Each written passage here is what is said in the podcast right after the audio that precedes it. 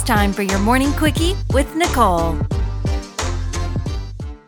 Good morning and welcome back to your morning quickie with Nicole. It is brown hair Nicole with you today on this lovely Thursday morning for your drive to work, drive home for work, or wherever you're listening to this podcast.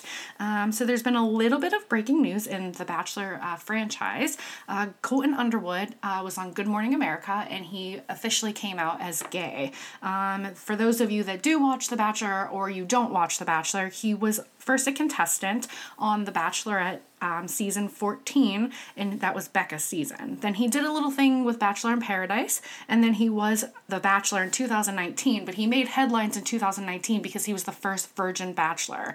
He was quoted uh, recently saying that he never really had an answer for why he was a virgin, but um, now he realizes it's because he was gay and he was just looking for a way um, to come out. Um, I read a little bit of articles about this. I didn't get to watch the whole interview um, on Good Morning America, but he did say that he knew as early as the age six that something was different about him. And then by the time he got to high school, he did know that he was gay. Um, he just grew up Catholic and he knew he couldn't come out just for how he was raised.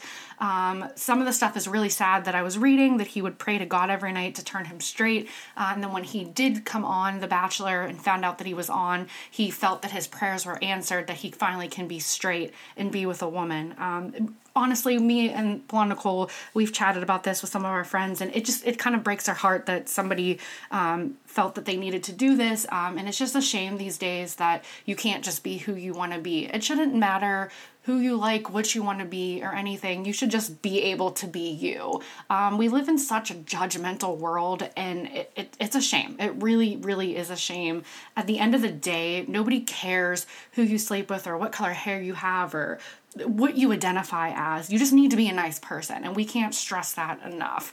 Um, I, I never understand why people feel the need that they have to hide. And I think a lot of people grow up in these families that their parents just judge them, and it's a shame. So I, I hope going forward with so many people um, that are growing up and being different, that our next generations won't have to feel this way. Um, nobody should have to feel like they have to hide who they are. Um, and me and Blonde Nicole we stress this enough on our regular podcast that we definitely just we're here for everybody. Um, we want everyone just to be nice to everybody. Um, yeah basically. So good job gay for colton. I'm glad he can finally live his truth.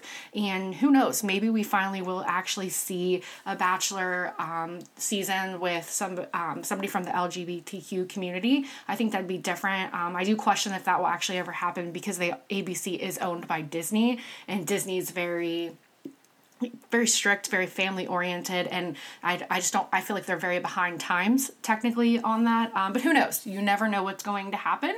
Um, I think a lot of people would be here for a season like that. So here's to change, and hopefully um, people don't have to hide who they are anymore. Uh, don't forget to tune in tomorrow for a quickie with uh, Blonde Nicole, and our regular podcast will air on Tuesday. Don't forget to follow us on Two Nicole's One podcast, and also a very happy birthday to our friend Jen. We've talked to her about her many times. We call her our momager. She's like Mary Poppins. She always has everything we need. Um, so yeah, happy birthday to her, and everyone have a great day.